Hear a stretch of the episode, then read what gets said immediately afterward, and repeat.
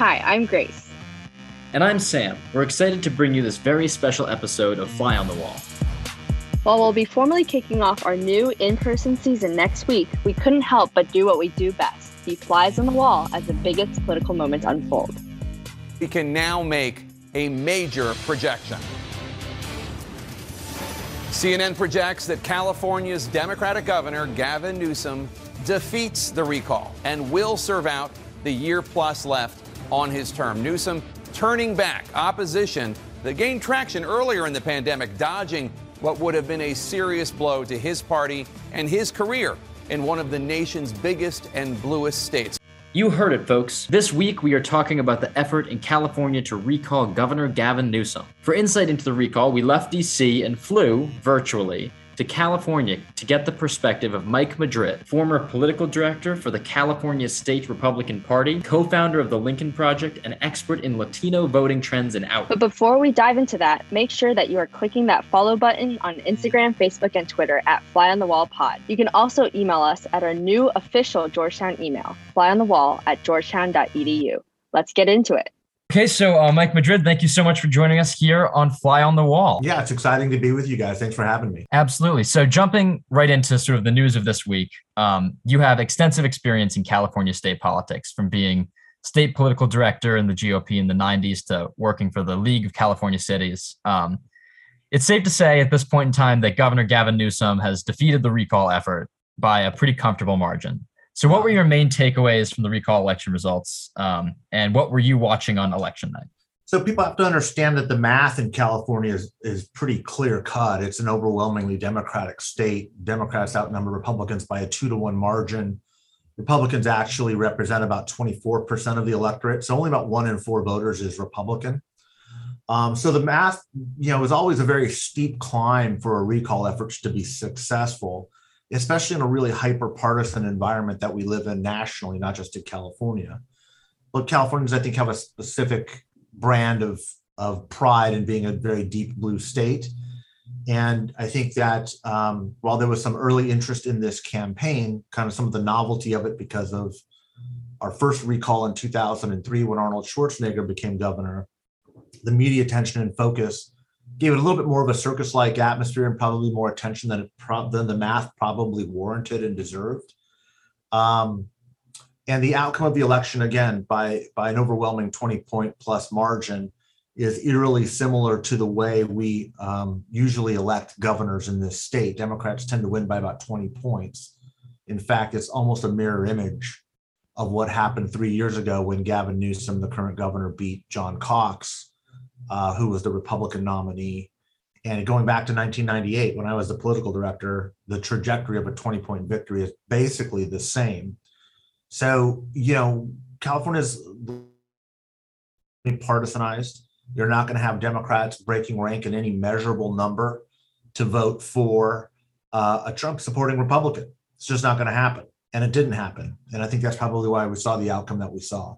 That's super interesting. Um, from a Republican perspective, then, was this election really a referendum on Governor Gavin Newsom? That's a really good question. The answer is no. It was actually a referendum probably on the Republican nominee, Larry Elder. And again, we live in an environment now where politically, as a political practitioner, you have to be mindful of what we call negative partisanship, which is we're much more focused as voters on what we're against and who we're running against than what we stand for. It's far more important. So it's why you've seen this rise of extremism and the rejection of that same extremism. And it's why people tend to to go back into their partisan silos. It's why mm-hmm. Republicans really don't defect from Republican candidates and Democrats really don't defect from Democratic candidates. So, in a state as, as with such a, a, large partisan split as California, the objective of the Gavin Newsom campaign from the beginning was to frame this as a Republican recall and make this about the Republican Party and Republican extremism.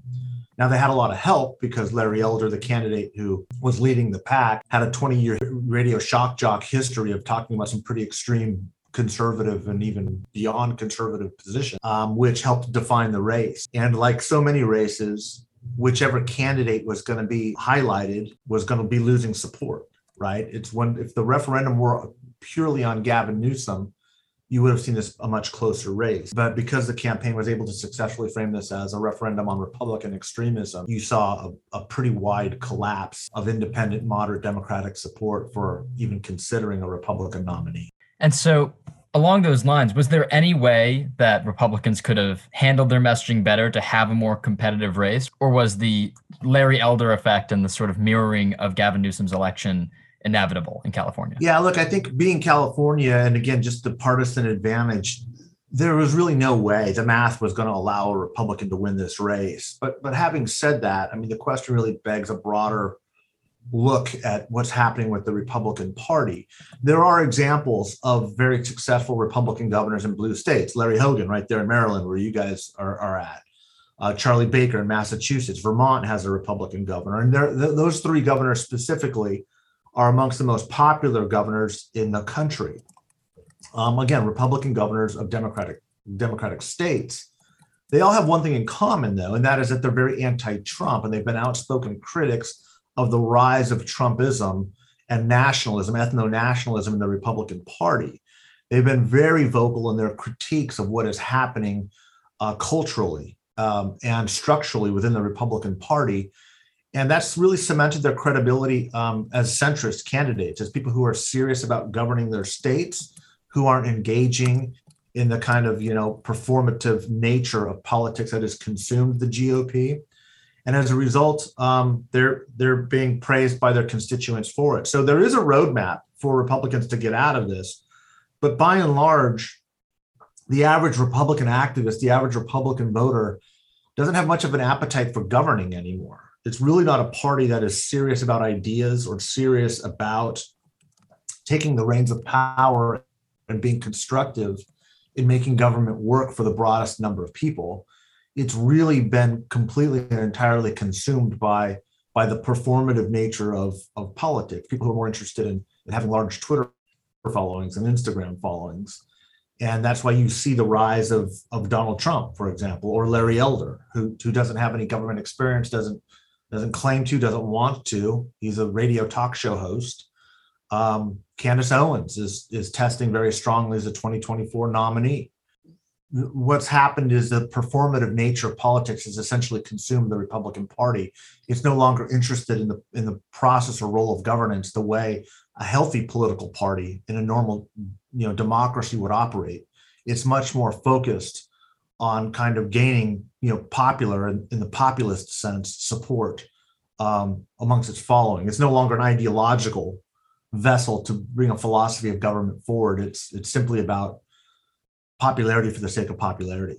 So along those lines, um, sort of zooming out beyond California to that sort of the culture war that our politics have become. Uh, you, of course, are co-founder of the Lincoln Project, um, which was it's sort of a, an idiosyncratic group. It's it's Republican, Republican strategists, and yet highly critical of Trump. So tell us about founding that group, what the impetus for that was, and what political niche you sought to fill there.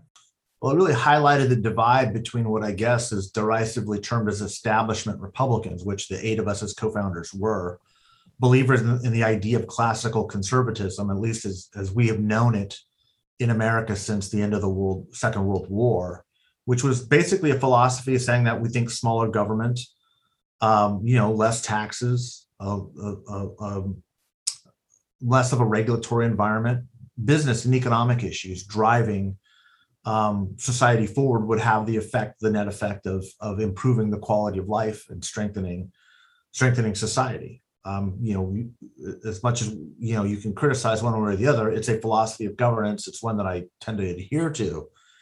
Um, Trumpism was really a rejection of all of those. Trumpism is really about the rise of populist nationalism, kind of the America First concept, right? Which is very deeply and closely correlated to, to ethno nationalism, which is America is essentially a white Christian nation.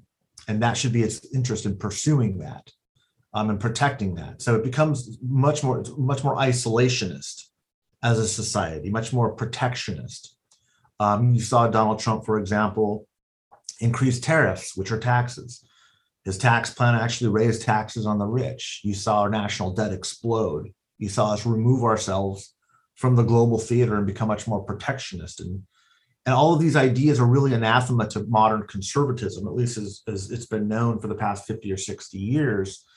And so Donald Trump wasn't just a threat to the country, which I genuinely believe he was, but he was also a threat to conservatism and, and to the Republican Party as I had known it, as we had known it. And so this split necessitated us, um, you know, as political practitioners, to use our best skills to make sure that we stopped the threat. Again, not just to the party, but to the country. And I think one of the remarkable stories about the Lincoln Project was it, it fell on the, the shoulders of Republican political consultants um, when the, the proper role should have been elected officials, both in the Senate and the House and throughout the country, as Republicans standing up and saying, look, this is bad. This is dangerous. This is a threat. Again, not just to our party, but to the country. And that complete lack of courage, that complete lack of moral compunction, I think necessitated practitioners to stand up and say, well, we can do something about it. It's time that somebody did something. And if the Senate has failed in its mission and the House is failing in its moral requisite, and no Republican establishment figures will stand up and say what is obvious to all of us, then we'll stand up and we'll fight. And that was what we did, and, obviously successfully, and that impacted the outcome of the race. But the threat, the threat continues. I mean, it's not, it wasn't just one person right? This is this is about this isn't just about Trump. We call it Trumpism, but it's really the rise of of nationalism at a time when society is undergoing some really profound changes. And I think uh, even though we're no longer working together, the Lincoln Project co-founders, all of us are still involved and engaged in advancing and protecting the American experiment in our own ways.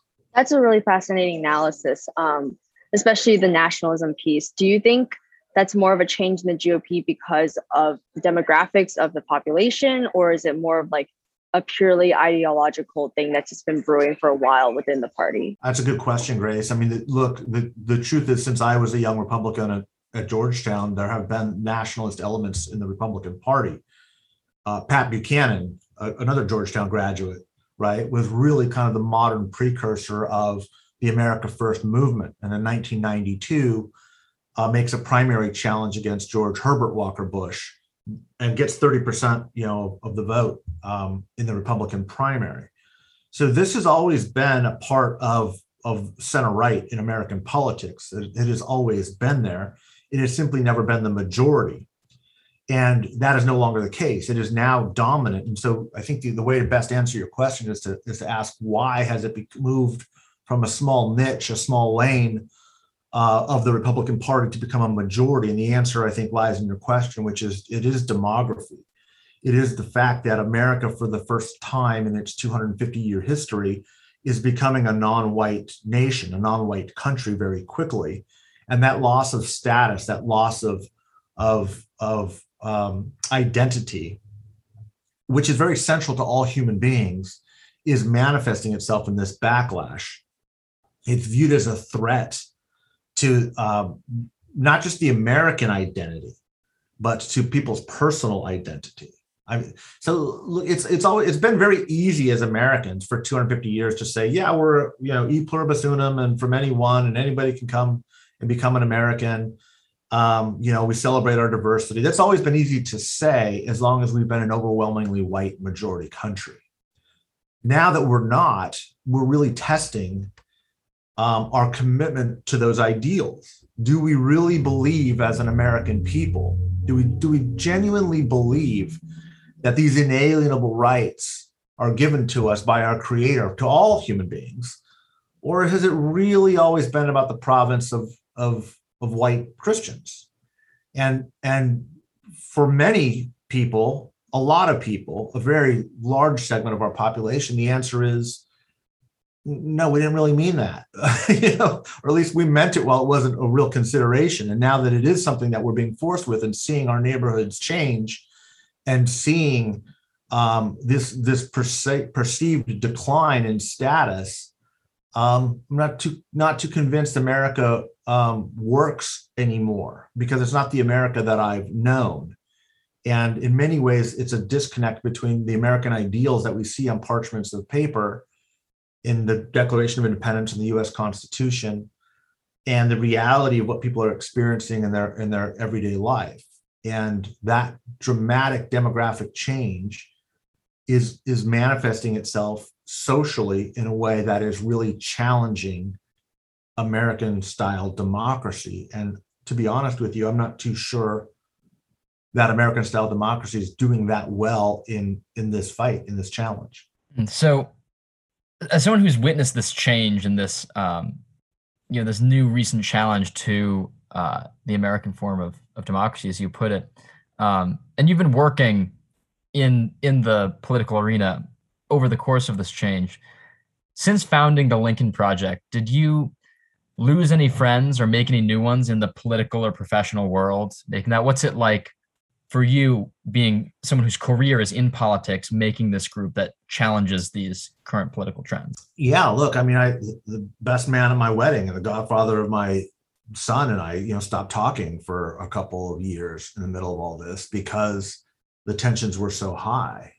Um, you know, I had to burn most of my professional relationships here in California, and I've I've lost a lot of business. It's come at a great personal cost, uh, personal threats, um, cyber attacks. I mean, you name it. We became targets, and so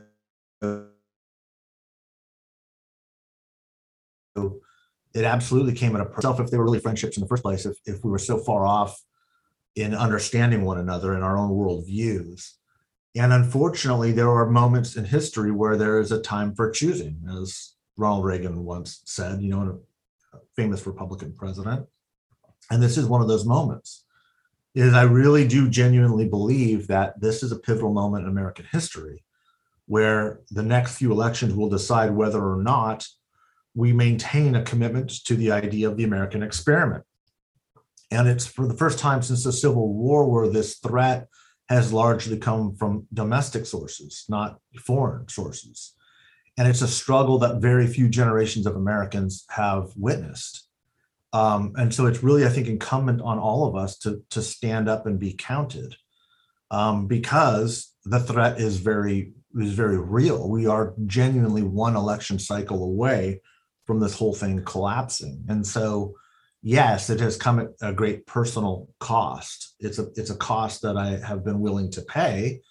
Um, it's not one that I choose, but the moment chooses us sometimes, and you have to stand up and be counted when when the choice is very clear. And I think that in terms of defending, really, I believe this country and what we stand for and our ideals. Um, has been worth the worth the unfortunate personal cost that it's come at. That's very powerful. Um, and kind of along that line, this Trump trend is going to continue for a while. Um, what role do you envision the Lincoln Project or a similar coalition? Well, I'm no longer affiliated with the Lincoln Project, although it continues to operate in its own mechanisms. I um, I'm kind of getting back to my roots as a as a SFS student. Um, I, I'm very concerned about international democracy, and the reason why is um, if you look at how uh, easy it was for foreign players to involve themselves and influence our domestic politics. Um, you can only imagine uh, those same forces, those same foreign countries uh, that have a, a, a, an interest in seeing democracies destabilized, um, destabilizing other more nascent democracies. And I believe we're entering an era where allies in democracy are going to have to fight across borders against allies in authoritarianism. And we're starting to see this type of activity play out. Um, you have, for example, um, Republican officials working very closely with, with Russian interests. You have Republican uh, talking heads on Fox News meeting with, you know, um, um, strong strongmen dictators from from Eastern uh, European countries sharing ideas, um, sharing tactics. If you if you're pro democracy, as it were, um, you probably have much more involved or, or alike with other pro democracy activists in throughout the world than you may your own neighbors in your own cities who oppose your worldview. And so I believe uh, we're entering a, a phase, again, in, in geopolitical history that is going to be defined between these two competing worldviews, one which will be pro democracy and pro democratic efforts, one which is going to be supporting the other, which is going to be supporting the rise of authoritarian regimes. But it's not going to be a state by state conflict the way the Cold War was, for example. It will be between associations of interests within each state working across state lines, transnational um, a transnational battlefield between these two ideas. And I think that that that that construct is what is going to define international politics during this next century. Yeah, that's that's interesting. And sort of looking broadly at your your varied career, both in terms of a political practitioner and sort of a, a scholar, both of you know international democratic trends and here in the United States Latino voter outreach strategy and trends. How did you get into all this? What first sparked your interest both in the scholarly and practitioner side of politics? Well, that's a great question. I mean, a lot of it actually was catalyzed by you know my my time um, at Georgetown. Um, I did my senior thesis at Georgetown, my undergraduate senior thesis um, on Latino politicization. You know, it was the mid 1990s, and I was a, a student that came from Southern California, um, went to the East Coast, and saw how very different we talked about race and politicization on both sides of the country. And it was very clear to me that the, the demographic transition that the country was going to experience during my lifetime was going to be extremely disruptive. And I wanted to see if our democracy um, would be able to kind of hold. You know, could America be governed by a non-white majority um, at, a, at, a, time when, again, our country has never experienced that before. And, and conversely, could a people that don't have a Western European descendancy with those cultures and traditions and norms um, protect the American experiment, the idea of America and self-representation and, and, and, a representative democracy, the way that, that we have come to know it. And uh, what's fascinating is, is, and again, I think this is true of every Georgetown student, I'm still grappling with those same questions today. Um, you know, decades later, the, the research work I was doing at Lauinger Library, you know, or sitting in, you know, is, is, is, is still the work that I'm involved in today. Um, and I think that's the beauty of a school like Georgetown is you've got some incredibly bright young people who see the future in a way that a lot of students don't, especially politically, and and are willing to commit their lives to working at it. And I think one of the great um, blessings that I have had is for the first part of my career, I've been able to kind of catalyze that work that I started at Georgetown and work for 25 years as the Latino population begins to expand and grow. I've been able to watch this and, and be a practitioner, be a campaign consultant and a professional for the first 25 years of my career. And now that the Latino population is the plurality in places like California and, and soon to be in Texas and in Arizona, and the Southwest, the next 25 years we'll be able to answer a lot of those questions in my thesis that I haven't gotten to yet. So um, I came out, even though I got a degree in international politics, my, my work has been in domestic politics, but everything that I was thinking about as an undergraduate is exactly what I have spent my entire career focused and working on. And um, like I said, I'm, I'm kind of humbled by that, but at the same time, I'm not surprised by it because I think I think that's uniquely Georgetown. That experience is there's a lot of a lot of young adult minds who see the future and will spend their careers working on helping it to unfold. That's incredible. Um, so a lot of our listeners are, I mean, listening to our podcast to get kind of your expert advice on politics and kind of looking forward and what those trends will look like. Um, and so, first, taking a step back and looking at the 2020 election, where in many states, the Latino vote was pretty decisive in determining um, a lot of the outcomes. So, from your experience, what have either or both political parties been doing correctly, and what can they improve on going forward? Oh, that's another really good question, and it's one that I think you, you phrased accurately. Is both parties are starting to do things right, and both parties are doing things very wrong. So let me start with my party, the Republican Party, where I've spent most of my career working and advising. The first is um, the, what, what they've been doing wrong, of course, is, is creating this tension between a real nationalist view of America um, and being overtly racist, right? The Republican Party has become the party of white identity politics. It's a party that is becoming more protectionist and isolationist. And it's contrasting itself with the view of the other, which in many cases is uh, people from Latin America, Mexico specifically. And so you see that play out uh, with the build the wall rhetoric, right? And the anti immigrant rhetoric. And it's oftentimes couched as anti illegal immigration, is what they'll always say. But then you'll see policy prescriptions being put forth where they want to actually stop all immigration. And you realize what this is really all about. So it's really the fear of change which is driving that. And Republicans have done a really dismal job of, of being the curators, the protectors of the idea that Americanism and democracy and the, the, the, the, inalienable rights in our founding documents are available to all human beings. It's really something that I believe most of them in the heart of hearts believe is really exclusive to, to white Christian Americans. What they're doing right, though, and increasingly you are seeing this move towards republicanism, and this is actually the trend that I started my research work on 30 years ago at Georgetown, which is the rise of populist economics, right? The blue collar workforce in America is increasingly going to become Latino.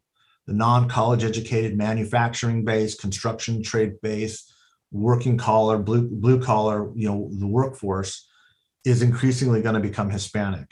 And this is what we used to back in the mid 80s call the Reagan Democrat. These were people of relatively conservative cultural convictions, blue collar workers um, who have an affinity towards uh, republicanism. And um, that worked fine and dandy, again, for Republicans as long as voters were white. It's created a big tension now that the Reagan Democrat, as it were, is, is a non white voter. So the biggest problem for Republicans is the cultural war that it's leaned into. The greatest strength is its economics.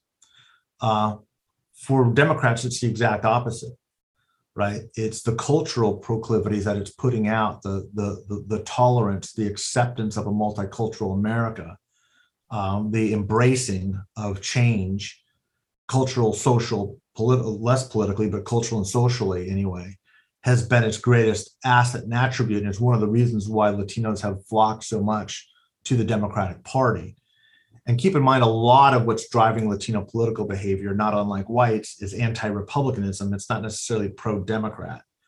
Um, and you can tell that because you're starting to see that hemorrhage a little bit now, is the Democratic Party has really taken the Latino vote for granted.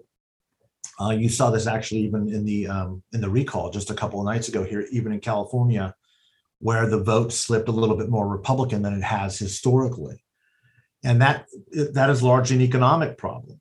Uh, the economics of the left do not um, meet the needs of a blue collar working class America, with the exception of perhaps uh, the organized labor movement, which is shrinking dramatically. So until there is a more populist economic platform uh, that speaks to the hearts and minds of a blue collar, non college educated Hispanic worker you're going to continue to see a gradual erosion of voters from the Democratic Party to the Republican Party. It's not going to be huge, but it's going to be measurable. And it could be consequential in states like Georgia and North Carolina and Wisconsin and places that are uh, pivotal, play a pivotal role in the electoral college and who's elected president of the United States. So it's really the intersection of, of culture and economics. And where one party gets one of those right, uh, the other party gets the opposite right. And I guess the best way to, to wrap this long diatribe up, sorry about the long answer, is to say that the party that is able to capture the hearts and minds of a multiracial, blue collar community will be the dominant force in not just the Latino community, but in American politics for the next generation. That was a really great way to end. Um, so before we wrap up, one of the staples of our podcast is our lightning round, which is basically we'll ask you three quick questions and just whatever comes to your head first, um, take it from there. So the first one is: um, Is there anyone you hope will run in 2024? Boy, that's a great question. The answer is no. I don't have any hope sorry, no, not not terribly excited about what I'm seeing right now. Okay, well, um, taking it even even on the lighter side. Um, so as we were doing research for this, in addition to your erudite coverage of the California recall and voter trends, um, both internationally and within the United States, we couldn't help but notice on your Twitter a lot of coverage on squirrels. So, our question is Are you a squirrel lover or do you hold an animus towards squirrels? You know, it's funny because this whole squirrel saga began. Um, you know, I live in downtown Sacramento, a lot of trees. We're the city of trees. And when I was in isolation in the pandemic, um, it's just me at, at, home. My kids are all college age now, uh, single. So I, I uh, just got familiar with this family of squirrels that was living under the eaves. And so I started to tweet about it, and it became kind of this viral sensation. Uh, I guess I would say I have a love hate relationship with squirrels, but it's probably more love than hate. That's funny. Um, so our last question is, what is your favorite memory of Georgetown? Oh God, so many. Um, I think it was probably honestly. Well, let me just tell you what I miss most about Georgetown. I miss the intellectual climate, and I miss the caliber of the students. Uh, as great as so many of my professors were, and I had some really phenomenal teachers. I missed I missed the Jesuits, um, but I also miss just how impressive even even when i was an undergraduate how impressive my fellow students were. And you just knew people were going to go on to to be the leaders of our generation. So um you know there, there's a lot that uh, that I, I do miss. Um but but i think generally the best way to capture it is just just say the the intellectual environment is something that has really um never ever left uh never left me. I've just I, I I still miss it to this day. But hopefully with this this podcast we'll be able to bring a little slice of it out to the world. well, you know, Mike Madrid, thank you so much for joining us on the pod. It's been a pleasure. I hope it's been helpful, guys. It's been great, and it's uh, good to know good things are still happening at Georgetown. I appreciate the time. Thank you. It feels so good to be back. We hope you enjoyed that special election episode as much as we did. And make sure to subscribe wherever you get your podcasts. We have an exciting season planned for you, so make sure to follow us on social media at Fly on the Wall Pod for the latest updates, or shoot us a line at flyonthewall at georgetown.edu. See you next week as we kick off the new season.